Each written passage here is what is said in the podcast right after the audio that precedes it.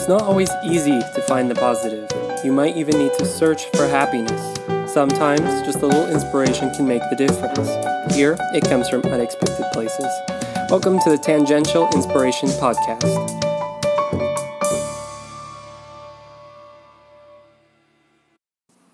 We were discouraged with all the negativity in the world and decided to focus on finding some good out there.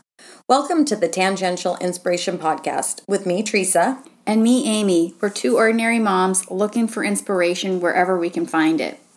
Hey, we're already on episode 98.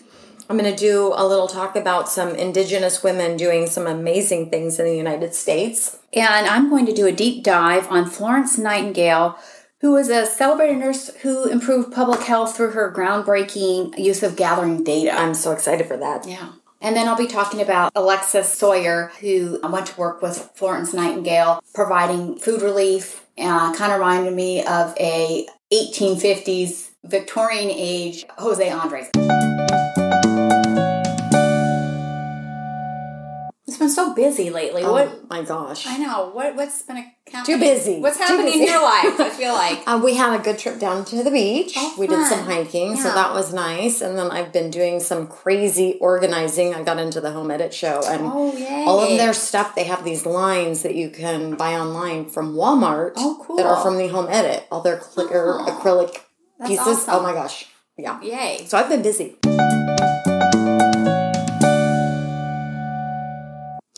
Done a few stories on indigenous people, including those losing their homes due to climate change back in episode 17. That feels like forever oh, ago. Oh, Yeah. Recently, about the clean water issue facing the Navajo Nation in episode 95. Sadly, both of those stories, you know, were inspirational, attesting to Native Americans overcoming hardship, which Native tribes have been doing for centuries. The two stories I'm going to talk about tonight are inspirational stories of Indigenous women who are boldly moving into areas that have traditionally been off limits for Native Americans.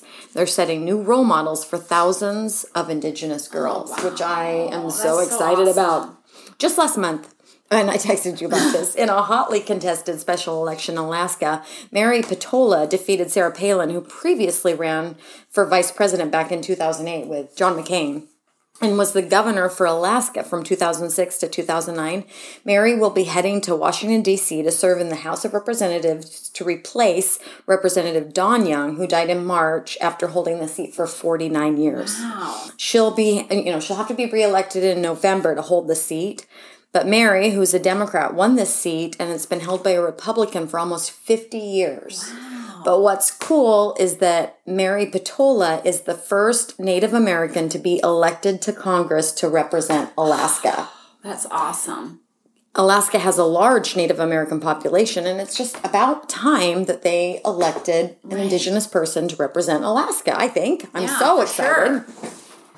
So prior to running for Congress, Mary had served as a state representative and was executive director of the Kuskokwim River Intertribe Fish Commission. Mary's a proud member of the Yupik tribe, the largest single tribe in Alaska, with around 34,000 tribe members. Peltola ran a pro-choice campaign and brought awareness to issues regarding ocean productivity, which I oh, love, yeah. food security, and other thing close to our hearts, and issues vitally important to people in Alaska and the rest of the world. Another amazing Native American woman is heading to space. Oh, very cool. You probably have already read about this, but astronaut Nicole Aunapu Mann is heading to be a mission commander on the rocket to the International Space Station on September 29th.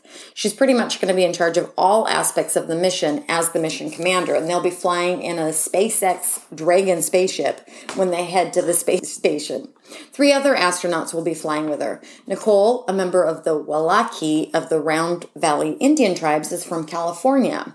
She studied mechanical engineering at Stanford, so she's Wow, obviously a smart awesome. cookie. She then joined the Marine Corps as a fighter pilot and has worked her way up to colonel.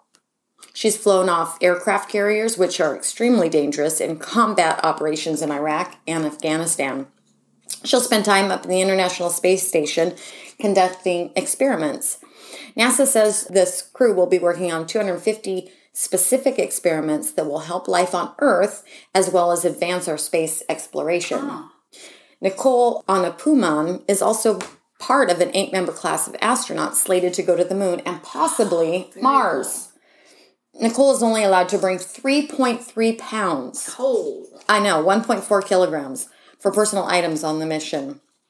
I can't. That's very me- light. It's super light. I don't know what you would even. I'm just thinking about your products too. Yeah. So included in her belongings will be a dream catcher her mother made her when she was very oh. young. In the Native American culture, dream catchers symbolize unity and provide protection. And I oh, love so that. Very sweet. yeah. She's very excited to be the first Native American woman into space. She said, I think it's important that we communicate this to our community so that other Native kids realize that some of those barriers that used to be out there are really starting to get broken down.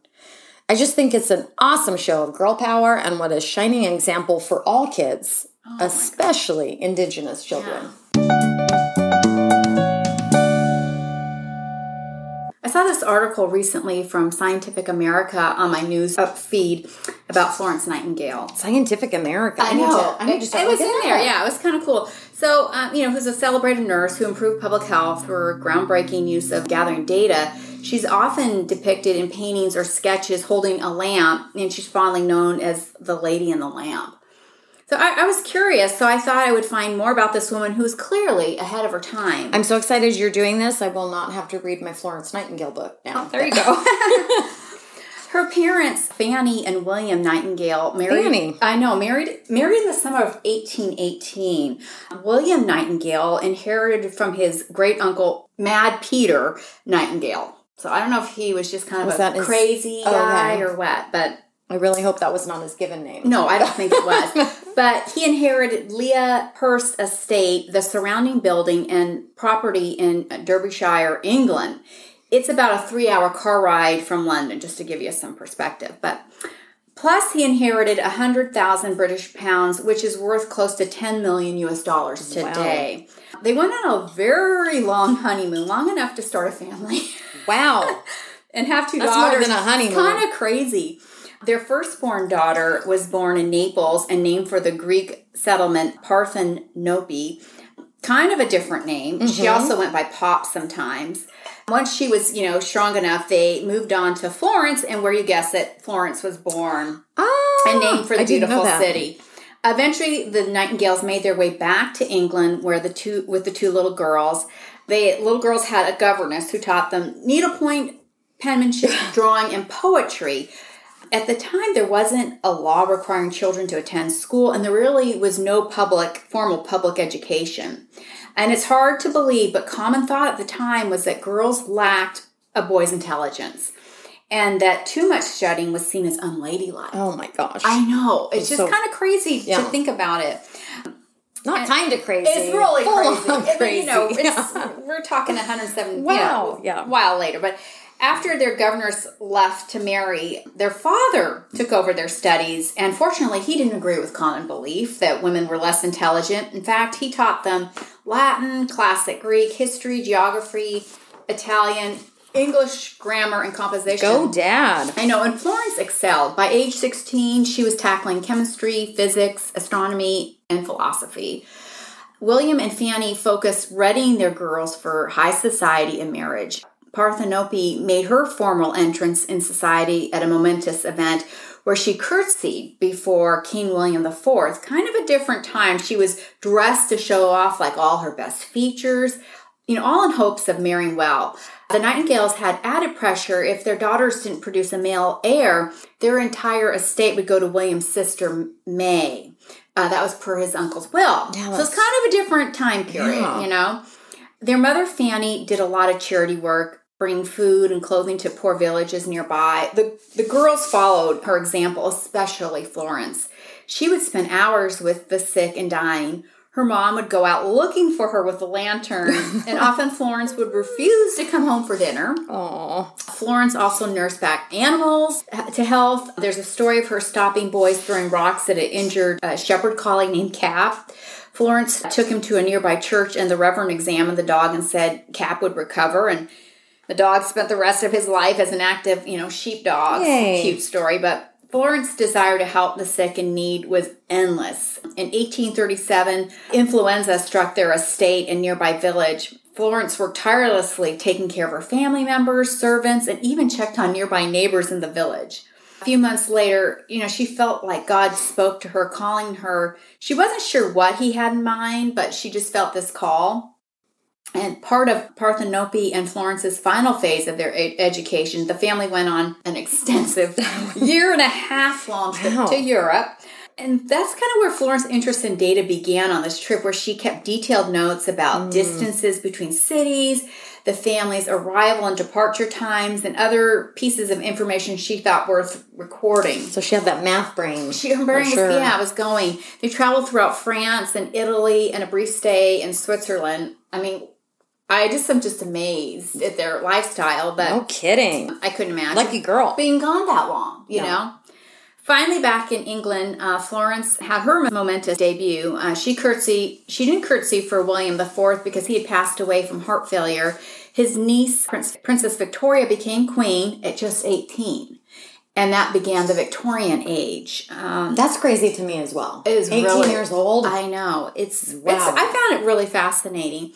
Even though uh, Florence Uppering was designed for her to marry, she wasn't interested. I mean, she wanted to go to college like her cousin Henry, who studied at Cambridge.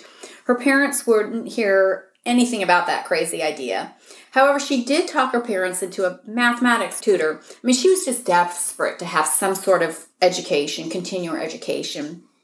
Florence had suitors However, she felt there was no equality in marriage. Plus, she believed that God had called her to serve the sick. Uh, she put a bold plan together to spend three months at Salisbury Infirmary, a hospital close by, where she hopefully could just pursue, you know, training to be a nurse. The idea was totally shot down by her parents. Her sister strongly opposed Florence's desire to be a nurse because she, you know, it went against social norms um, for women of the time. It Was that because working? yeah, working Just women working- did oh, okay. work. Okay. And it bothered her so much she became sick, even though the doctors that examined her said it was all in her head. Um, so this was kind of this would be ongoing for their family.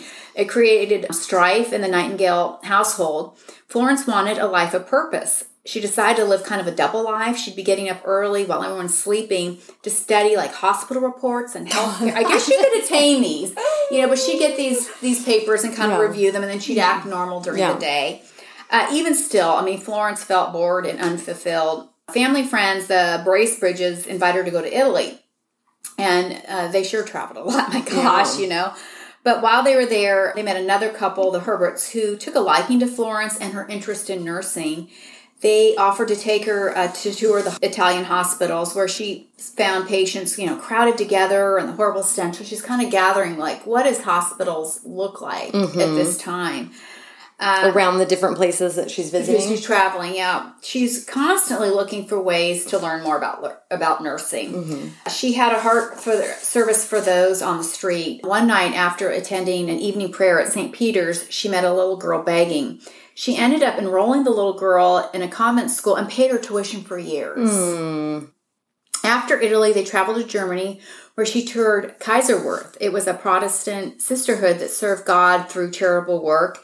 It maintained an orphanage, a school, and a home for women prisoners returning to society, and a hospital. Florence observed the teachers at work at the school and went on rounds with the apothecary. The women prisoners, that would be an interesting book in itself. I know. I wonder At that time, the crimes that they. at that time period what that would look Yeah. like. Um, yeah, so after her visit at Kaiserswerth, she just felt invincible, like ready to take it on. But then she gets back home to England and kind of returns to that normal Victorian age life. And uh, she felt like feeling a stifled. Just she couldn't stifled do anything. and lack of purpose. Poor thing, because she wants to She do wants that. to do yeah. something, and she even they even talk about in the book of her feeling suicidal. Um, her parents worried about her and sent her to help her friends who just had their third child, and she met Elizabeth Blackwell, who's the world's first licensed female physician. And I smiled because my daughter Lucy dressed up as Elizabeth Blackwell and wrote a speech on her in third grade for the school's uh, wax museum. Did your kids do that? A wax museum. That is Yeah. so cool. So they all dressed up in period, you know, pe- people Costumes, yeah. costumes, and you walk go around the whole school. They sp- you know spread them out with posters, and they memorize the speech. Mm-hmm. And I remember my sister got her the the little white coat, and it was just I don't know, it just Oh, warmed my oh, heart to we- read yes. about that. So that that is really cool. But anyways. It was a transformative encounter for Florence. Elizabeth Blackwell encouraged Florence's pursuit of nursing. Later, she invited her, and I'm laughing to myself because yet another tour of a hospital. but I think it was her only way of gathering information about And healthcare and about a it, nursing. There was nothing formal. So she also attended a lecture on the political economy. So she's always just trying to Learn, yeah. you know, Florence didn't want to be a doctor by any means. She really felt nurses did more than doctors to help patients recover. And she she was kind of felt like medicine wasn't the cure, but nature was the cure. Was kind of her mindset. Hmm. Once again, ahead of the time. yeah, so Yeah. she had kind of a different I different perspective. Yeah. And this kind of gave her the idea to convince her parents that mineral waters, like at a German spa, might be helpful for her sister. And then maybe they'd be open to her going to Kaiserswerth for some, you know, kind of training. A getaway. And I think her parents agreed. And I think that because there was a shift, I think they were seeing that women, it was more acceptable for women to work Mm. in hospitals. Mm-hmm. It just floors me that there was a time where that wouldn't be okay. Wouldn't be okay. yeah. Yeah. After training, Florence was back in England for a while, and then she got offered a position as a superintendent for a small charity hospital for women. And this is the odd thing to me. I just, I, and I had to Google it too because I just didn't believe it. But because she was a woman of means, she would not be paid a salary. So not only she didn't get paid salary, but she'd also have to bring a housekeeper and a chaperone. And So she had to pay for her spot. Her dad paid the gave Right. her a, a yearly allowance Right. to cover the cost, but I just But still. yeah, kind of different times. She got a letter of congratulations from Elizabeth Blackwell that said, I look upon your position as a very noble one, weakening the barriers of prejudice which hedge in all work for women, which I love that. Yes, me too. The hospital was dusty and ragged. Florence quickly made it clean, top to bottom. She had new pillowcases and tablecloths made, dumb waiters installed to carry food and supplies floor to floor. She also began taking detailed records of every medication and treatment administered to the women under her care. She also insisted that women of all faiths should be cared for and their clergymen should be allowed to visit them, which I love her moxie and I love her inclusiveness kind of before it was a thing Yeah. to recognize Yeah. different faiths. Faiths, absolutely. Um, and this was during the time when many English Protestant Protestants, excuse me, still had anti-Catholic attitudes in the 1850s. Which what, so it's kind of a, you know just to give you mind-boggling. yeah. After one year, the hospital was running smoothly, so Florence resigned. Cholera was a horrible disease and just kind of showed up. It brought about questions how it spread so quickly. One thought at the time that Florence believed was miasma, which is a theory that rotting vegetables or dead animals released in, in the air and caused people to be sick. Florence volunteered at London's Middlesex Hospital where she supervised the care of cholera patients. Not too long after the cholera crisis subsided, the Crimean War began. Britain was fighting a war on the Crimean Peninsula. For hundreds of years, the city of Constantinople, now known as Istanbul, was a powerful Turkish state that had dominated the eastern Mediterranean Sea and surrounding land. In 1853, Russian naval forces invaded and destroyed a fleet of Turkish ships. So Britain and France declared war on Russia. Sorry, sorry for that little lesson, just No, to give you the puts things in backdrop. yeah. But it's also interesting to note that's the same territory that Russian President Vladimir Putin seized in 2014 when he first invaded Mm. Ukraine. So Mm-hmm. to kind of give you just kind of an idea where it's at. Back to 1853, news from the war was making headlines that wounded soldiers weren't being seen by you know physician in some cases a week. Wow. Florence got an offer from her friend uh, Sidney Herbert asking if she'd be interested in being the superintendent of female nursing establishment in the English General Military Hospitals in Turkey. Okay, that's like a mega title. She needs an acronym. That's for a huge title. one, That's yeah, for sure. That's a mouthful. She would have authority over employing and supervising 40 nurses, which is a huge uh-huh. undertaking. Florence quickly set up in Herbert's London home, interviewing and hiring a team of nurses. I love her thought process, taking in consideration that a third of the British soldiers were Irish. So she felt it was important to have Roman Catholic nuns as nurses to offer the spiritual support as well. Absolutely. After she arrived at Scutari Hospital in Crimea, she was horrified at the conditions. Many soldiers were on the cement floor, half dead from the cold weather.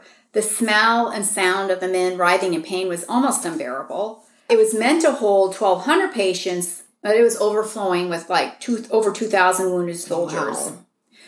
Well, when Florence went to work, she had a team set up a large room for food storage and turned a smaller room into a kitchen so they could create you know, cooked broth and you know easy to digest food for the men. She scrubbed the walls and floors, and she was not received well by the physicians. Now, why wasn't she received well? Uh, because I don't think they thought she was she's a- overstepping. well, no, because she was a female. oh my gosh! You back, know. to, back to that. Yeah, they didn't even. The thing I love they didn't about- really even acknowledge her. But she she that didn't stop her. She for her. persisted, and she was just quietly caring for the wounded. Um, the soldiers got bathed only every eighty days Oh my because there was no soap. And soon that made headlines of the London Times, and a fund was created and monetary donations sent to Florence to purchase supplies, uh, to you know, clean clothes, linens, and soap. Especially these are their soldiers. I know. putting their lives on. I think it was just a lack of information, lack of understanding, really. And always trying to improve conditions, she found a group of women in a village willing to do the laundry for the hospital. Even though they accomplished a lot, there were still shortages and food was inedible. When another publication, the London Illustrator, ran a story about the food conditions, it caught the attention of French chef Alexis Soyer. He cooked in London's finest restaurants. He had opened soup kitchens in mm. Dublin to feed the starving people during the Irish famine in the 1840s. He knew he could improve the meals being served to the wounded. I just love this. So he got permission from the War Office, you know, to send him to Crimea. And after arriving, he went to work on the food, creating soup and chopping the dried meat with some fresh vegetables. He taught the hospital staff how to cook and season, which you know it seems so obvious as we as I'm Yeah, writing yeah. this, but it's it just wasn't common no. practice back and then. this just sounds so much like Andres. It so does, I can yeah. see On- why. Yeah, Uh, the correlation there. back in England, a new prime minister was elected, Lord uh, Palmerston, and, and he was eager to make changes. He created a sanitary commission to be sent to Crimea with repairs and improvements made to the hospital. Florence and the nurses focused on sanitation with the convalescing soldiers. You know, they were constantly wiping down surfaces, you know, putting clean clothes on the soldiers. The death toll was reduced by 80%. Wow. And then it just continued to decline. See, what I knew about Florence is I, that's the part I had read about her was that she brought sanitation Yeah. into the hospital. Right. She They- saw that even That- in her travels Yeah. prior, the, Yeah. when she was before she was in So her- already yeah. I loved her for just She was that just aspect. yeah aware. but eighty percent. I Wow. know. Florence would spend hours over men dying of cholera, fever, or wounded. Um, she took rounds at night with her lamp, and that's how she got known as the lady with the lamp. Florence was becoming a bit of a celebrity, even though she didn't want anything to do with that. She's trying to maintain high standards and wanted to check on other hospitals on the Crimean Peninsula. And this would be a, like a 300 mile trip if she took this tour of other hospitals. And many say she shouldn't have gone. She was worn out from, she spent 20 hours a day caring for the sick and running this hospital. She went I mean, anyways. both sides for sure. Yeah, she went anyways, and unfortunately, she came down with uh, Crimean fever. It's a bacterial illness that people get when they're eating milk or meat of an infected animals. And back then, it just it was a disease people would not recover from. I wonder when it would be considered today. I don't know, but they said it's treatable with you know Antibiotics. yeah today so she would never be entirely well again and but she never let her sickness stop her she just shifted her focus to writing she recorded the hospital's uh, statistics drafted reports answered worry inquiries from like patients loved ones she also wrote condolence letters to families of soldiers who had died as the war came to an end back home in england after the two years she spent two years there Wow. and that war was only three years long so pretty significant work Mhm, portion of the war. yeah, Florence worked on improving healthcare in the army. She uh, she met with Queen Victoria and discussed the mismanagement that caused the horrific conditions in the army camps and hospitals. Her illness confined her from working most of the time from the bed. She had no official position, nor was she paid. Yet she had a huge impact on the actions of government. Even though women weren't voting yet, she was known as the Nightingale Power. Oh, that's I mean, you know, it's really amazing. we need to start using that Yeah. term. Florence had taken careful notes while she was in Crimea. Her evidence showed that army had caused thousands of soldiers to die needlessly from disease and exposure. An investigative group even looked at soldiers stationed at home during peace. And this is unfathomable, but soldiers' mortality rate was twice as high as civilians. And that was due to crowded barracks, drunkenness, and poor sanitation. It's, it's so hmm. simple, but mm-hmm. you know, her final report was over 800 pages, full of statistics and numerical tables. Uh, this began her groundbreaking use of statistics to reveal trends in healthcare, which helped lawmakers get a glance at the problems that she identified. Mm-hmm. Finally, Florence started the Nightingale School of Nursing, which opened its doors in 1860. She used the Nightingale Fund established during the Crimean War, so tuition was free. During training, they received 10 pound wages and room and board. This was the first non religious nursing school. And Florence's uh, desire to help improve conditions for all didn't stop with the military. She championed for improvements for better conditions for workhouses. Workhouses were for those who were unable to support themselves, so they worked in exchange for accommodations. Workers did a variety of manual jobs like chop wood, break up stones for road making, or pulverize animal bones for fertilizer So serious, um, serious labor. Hard serious work, hard yeah. labor and the infirmaries on site of these workhouses were run by untrained staff so which led to unnecessary harm to the. Yeah. patients They didn't know what they were doing. and, and florence believed that workhouses punished people for being poor and wanted to reform the entire national system for housing the poor i just i love this Yeah. lady's gumption Once again, ahead of the time. no sure. kidding. I mean, this led to Parliament ad- amending the Poor Law, ensuring that workhouse residents needing hospital care would receive it. So she just lived a full life, you know, of service. And I looked, I don't think the woman ever got paid. but I mean, after this full life of service, Florence died on August 13th, 1910, in her sleep at age 90. 90. 90 That- wow. which is so impressive Yeah. and her groundbreaking use of data to examine health trends led to you know healthcare reforms and really changed the course of medicine i admire her devotion to improving living conditions for all people she brought awareness to the importance of sanitation good nutrition too as part of the patient's treatment Mm-hmm. plan she was so far ahead of her time and florence for sure is an icon she's a trailblazer leading the charge for women in the workplace all i can say is thank you flo I love it.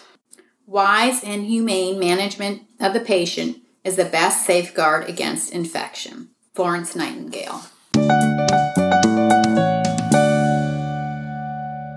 I so enjoyed learning about the amazing Florence Nightingale. Me too. Thank you for that. Uh, you know, as I was researching her, I came across French chef Alexis Soyer, who wrote the War Office to, you know, to feed the British soldiers during the Crimean War, and was working with Florence until the war ended to provide nutritious meals to the wounded soldiers.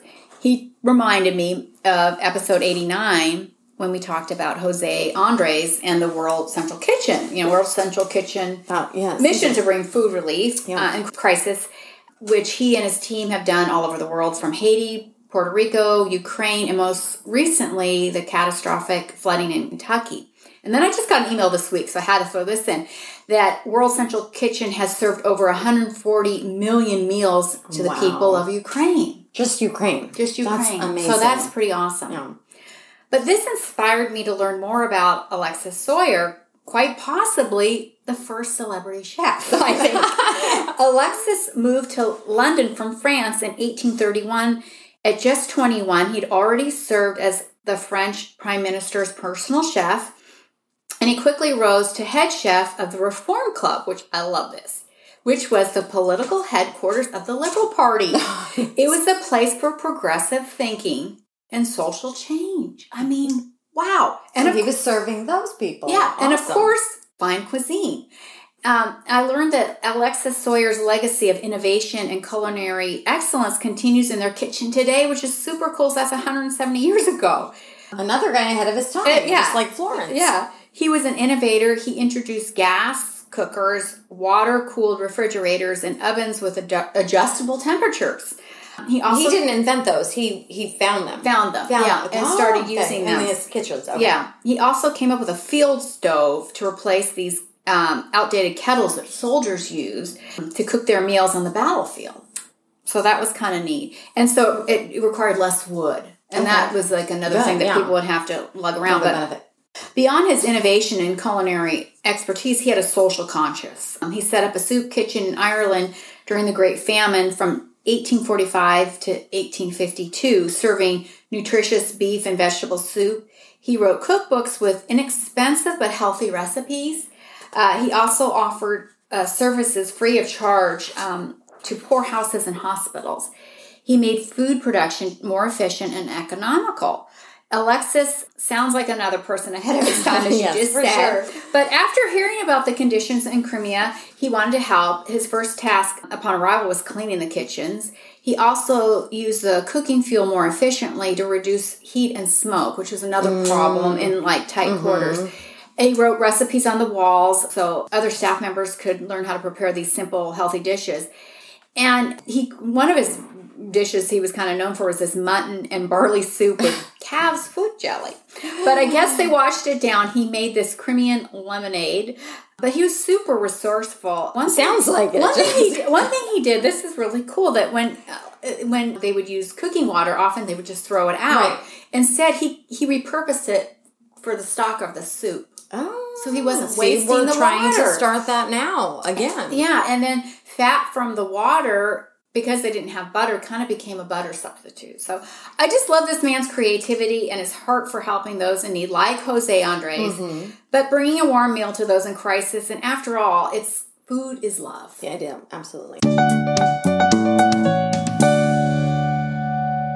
There is no limit to what we as women can accomplish. Michelle Obama.